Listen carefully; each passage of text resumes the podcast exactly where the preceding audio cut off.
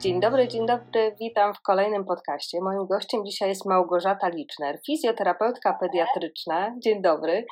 E, pracujesz na co dzień jako fizjoterapeutka pediatryczna Reha Kids, e, a dzisiejszym tematem naszego spotkania jest osiągnięcie e, kamieni milowych w pierwszym roku życia dziecka i ich wpływ na rozwój w wieku późniejszym. Mm, zacznijmy od takiego Twojego osobistego przykładu. Czy rozwój Twojej córki był harmonijny? no akurat miałam y, tą nieprzyjemność doświadczyć tych y, takich mankamentów y, mamy fizjoterapeuty. Córka moja urodziła się niestety z nadmią stawu biodrowego lewego. Miałyśmy nawet dosyć poważny stan, bo to było 50% głowy poza panewką stawu biodrowego. Dlatego Hania musiała nosić szelki ładnika, które ustawiały jej nóżki w takiej taką pozycję żabki. E, no i niestety był to element, który zaburzał jej e, rozwój ruchowy. On nie był harmonijny. Ja oczywiście robiłam wszystko, co w mojej mocy, żeby pomimo takich szelek nie leżała tylko na plecach, leżała na brzuchu, leżała na bokach.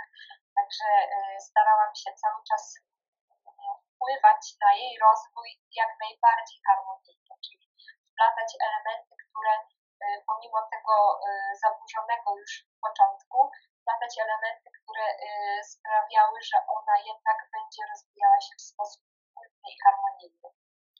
Płynny i harmonijny. Tego właśnie sobie wszyscy życzymy, dlatego to spotkanie z Tobą. Jesteś fizjoterapeutką, przynajmniej byłaś we wrocławskim hospicjum dla dzieci od 2017 roku. Jesteś tak, aż do chwili obecnej. Jesteś założycielką e, Spektrum Medica, czyli Centrum Fizjoterapii Dzieci i Dorosłych. E, zajmujesz się fizjoterapią już najmłodszych pacjentów i nie tylko e, patrząc na swoją córeczkę. Jesteś absolwentką Wydziału Nauk o Zdrowiu na kierunku właśnie fizjoterapia na Uniwersytecie Medycznym we Wrocławiu i do, dodatkowo jeszcze ukończyłaś studia podyplomowe na Wyższej Szkole Edukacji i Terapii w Poznaniu na kierunku fizjoterapia w pediatrii. E, czy dużo e, pediatrów odsyła do Ciebie na dalsze konsultacje, czy jeszcze ta nić porozumienia e, jest cały czas wypracowywana?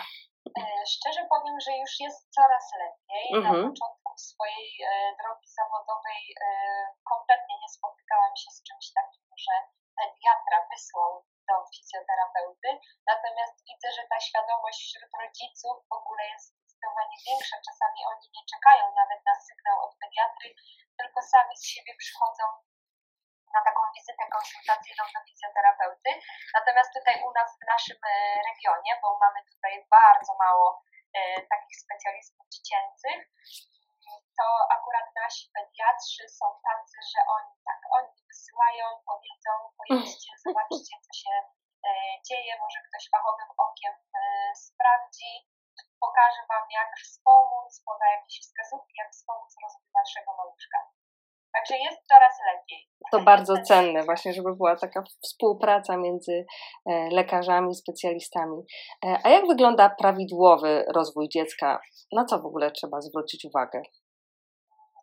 Prawidłowy rozwój niemowlęcia, tak jak wspominałam, jest przede wszystkim płynny i harmonijny, czyli występują e, po sobie umiejętności ruchowe e, w określonym tam wieku, o którym mówimy o kamieniach milowych, i one tak płynnie przeskakują, czyli dziecko zaczyna trzymać głowę, później robi podpory, z podporów się obraca, później z obrotów robią, robią się pozycje bocznego zgięcia, czyli tak zwane zegarowanie, później mamy pozycję pełzania, pozycję czworakowania, pozycję siadu, która jest niezwykle istotna, aż dziecko skończy na dwóch nóżkach. Także ten rozwój y, przebiega w sposób taki bardzo y, zrównoważony. Czyli te umiejętności występują jedna po drugiej po sobie, nie ma żadnego przestoju, tylko to wygląda w sposób taki bardzo płynny i harmonijny. Wspomniałaś o pozycji siadu. E, kiedy e, dziecko powinno zacząć e, sadzać? Czy, czy sadza samodzielnie, czy mamy czekać i aż samo zacznie podnosić się do pozycji siedzącej, czy jednak jakoś pomagać? ten siad, jak przestudiuje swoją pracę zawodową, jest po prostu umiejętnością, która spędza sens powiek wielu rodziców. Naprawdę, jeszcze tylu kontrowersji odnośnie pozycji siedzącej, to nie, naprawdę, nie ma inna umiejętność u nas w zawodzie jako fizjoterapeuty. Siad tak naprawdę występuje od piątego miesiąca, 5,5 miesiąca, 5,5 miesięcy dziecko ma jako zaczynają niektóre dzieci siadać, a niektóre mają nawet czas do 11 miesiąca. I teraz tak, taka uśredniona norma, czyli ten kamień milowy, połowa dzieci wykonuje daną umiejętność, to jest około 8 miesiąc. Tak, biorąc pod uwagę wszystkie statystyki, mówią nam książki, że 8 miesiąc to jest miesiąc, w którym e, dziecko samodzielnie siada.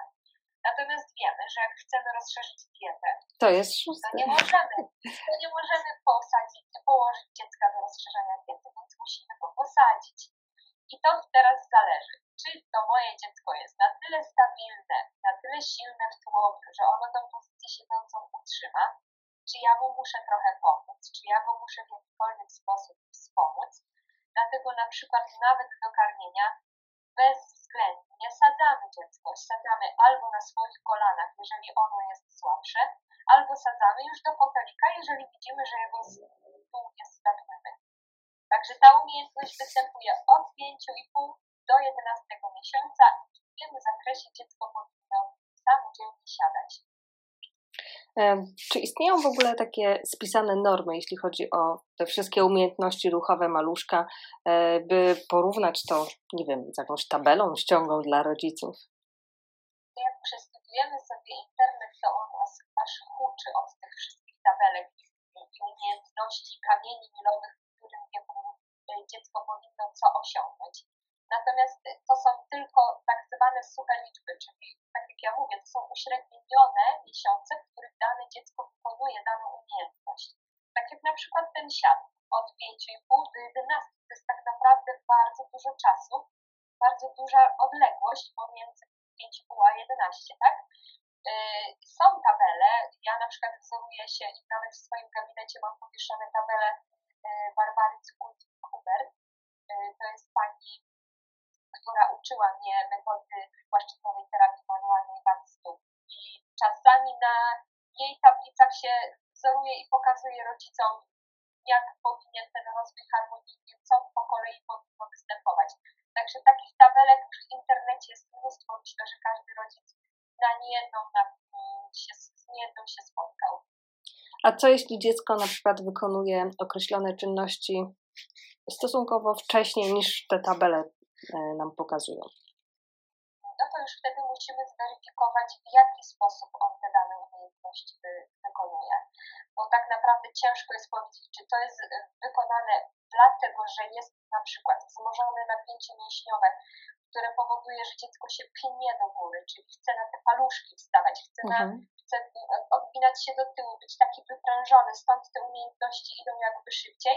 Natomiast zawsze, ja powtarzam, nie patrzymy nigdy na ilość wzorców, czyli co dziecko pokazuje, y, nie, nie co tylko jak dziecko pokazuje. Dla nas jest ważna jakość wzorca. Czyli nawet jeżeli dziecko powie coś stosunkowo wcześnie do jego myślników, to ja się staram zawsze odnosić indywidualnie do tego dziecka. Czyli sprawdzić, czy tak naprawdę to, co wykonuje, wykonuje w sposób dobry, prawidłowy i harmonijny. E, czy u dzieci warto wprowadzać jakieś ćwiczenia, na przykład e, wzmacniające mięśnie brzucha, ramion, żeby lepiej się rozwijały? E, takich stricte może ćwiczeń nie, natomiast bardzo dużą uwagę przykładam do prawidłowej pielęgnacji niemowlęcia. Czyli samo to nasze postępowanie, handling w ciągu dnia ma ogromny wpływ na to, czy my właśnie będziemy wzmacniać mięśnie brzuszka, czy my będziemy go osłabiać czy na przykład będziemy poprzez sposób podnoszenia unosić barki w górę, czy my będziemy te barki obniżać do góry, tak? Czyli to są pewne już elementy pielęgnacji, takich y, czynności powtarzanych setki razy dziennie, które mają wpływ na rozwój niemowlęcia. Bo też między innymi jest to, w jaki sposób dziecko spędza czas w ciągu dnia. No jeżeli my je położymy na miękką, zapadającą się w kołderkach kanapę, no to ono będzie miało trudności w pracy przeciwko sile grawitacji. A jeżeli my podłożymy na matę podłogową, na podłodze, podłoże jest twarde i takie zdecydowanie lepsze do osiągania e, umiejętności ruchowych i pracy przeciwko sile grawitacji, to ja tym samym będę wspomagała rozwój tego nowoglęcia. Tak samo te nasze e, leżaczki, bujaczki, za którymi bardzo nie jestem, są one e, dla mnie elementem, który tylko i wyłącznie zaburza rozwój niemowlęcia. Ono się zazwyczaj układa w jedną asymetryczną pozycję, to jest raz, a dwa też jest dziecku ciężko pracować przeciwko sile grawitacji, kiedy ta pupa jest tam zapadnięta w tym siewonku, no i nie ma tej możliwości popracować sobie swobodnie, tak jak to się robi na podłodze. Wspomniałaś o asymetrycznej pozycji, a często mamy do nas piszą, jak w ogóle sprawdzić, czy dziecko ma asymetrię ciała. To jest bardzo powszechny temat obecnie. Tak, y, symetria to jest y, coś, do czego dążymy. Bardzo chcemy widzieć około trzeciego miesiąca y, dwie połowy ciała równe, nosek, pępek i swoje neuronowe w jednej linii prostej, dające mi dwie połowy ciała równe, czyli prawy i lewy bok jakbyśmy chciały przez linię prostą złożyć i wtedy będziemy miały dwie połowy ciała równe. To jest ta symetria, do której się dąży i koniec trzeciego miesiąca chcielibyśmy, chcielibyśmy wszyscy fizjoterapeuci, żeby takie dzieci oglądać w gabinetach. Natomiast zdarzają się dosyć często asymetrie. E, bardzo często to też jest wynik ułożenia w łonie mamy. Czasami te brzuszki są mniejsze, czasami my jako mamy mamy jakieś pewne defekty, na przykład skoliozy albo inne rzeczy, na które nie mamy wpływu i nasz maluszek już rodzi się trochę z tendencją do asymetrii. To wtedy bardzo ważna jest taka profilaktyczna wizyta u fizjoterapeuty, żeby wspomóc i pokazać, jak pielęgnować nawet takie niemowlę z asymetrią. Bo asymetria to jest nic innego jak ułożenie ciała w literce, czyli jeden jest skrócony, a drugi jest wydłużony. Bardzo często to też jest powiązane z ustawieniem głowy.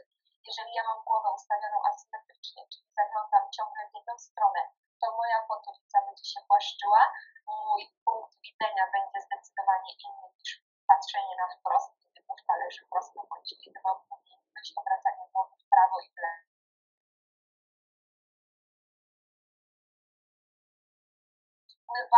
samo na język, na pracę języka, na mowę w późniejszych okresach. Także to jest niezwykle ważne. Czasami asymetria jest spowodowana również przykrótkim wędzidełkiem. Także to są rzeczy, które, na które naprawdę warto zwrócić uwagę i czasami y, rodzic, jeżeli nie ma wiedzy medycznej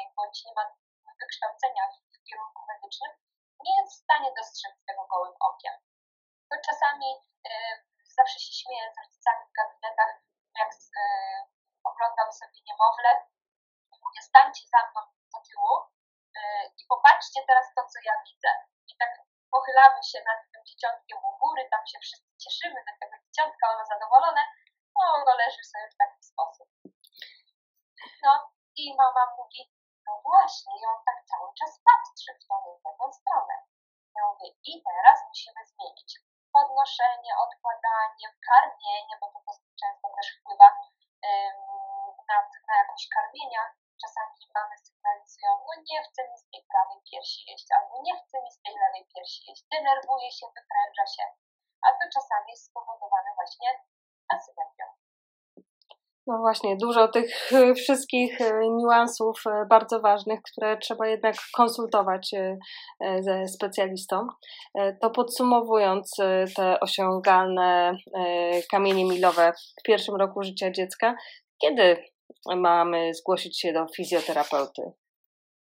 Ja tak zawsze podchodzę do tego z rozwagą. Mówię do rodziców, najpierw się nacieszcie maleństwem, pospędzajcie ten pierwszy miesiąc wspólnie, razem, poznajcie się, a dopiero po tym miesiącu udajcie się do fizjoterapeuty. Mhm. I tak najczęściej y, u mnie w gabinecie y, to jest. Albo jest to maluszek około drugiego miesiąca, albo maluszek trzeci, czwarty miesiąc, wtedy, kiedy właśnie stabilizuje się ta linia środka, ta symetria i wtedy jesteśmy jeszcze w stanie y, w jakikolwiek sposób na to wpłynąć.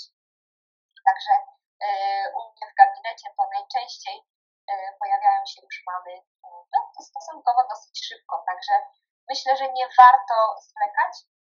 Zawsze lepiej przyjść do tego fizjoterapeuty, naprawdę nie gryziemy, miłą chęcią się maluszkami zajmujemy, pokazujemy prawidłową pielęgnację, która ma ogromny wpływ na, na rozwój w wieku późniejszym, no i przede wszystkim uczulamy na te wszystkie czynniki mogące zaburzać prawidłowy rozwój niemowlęcia.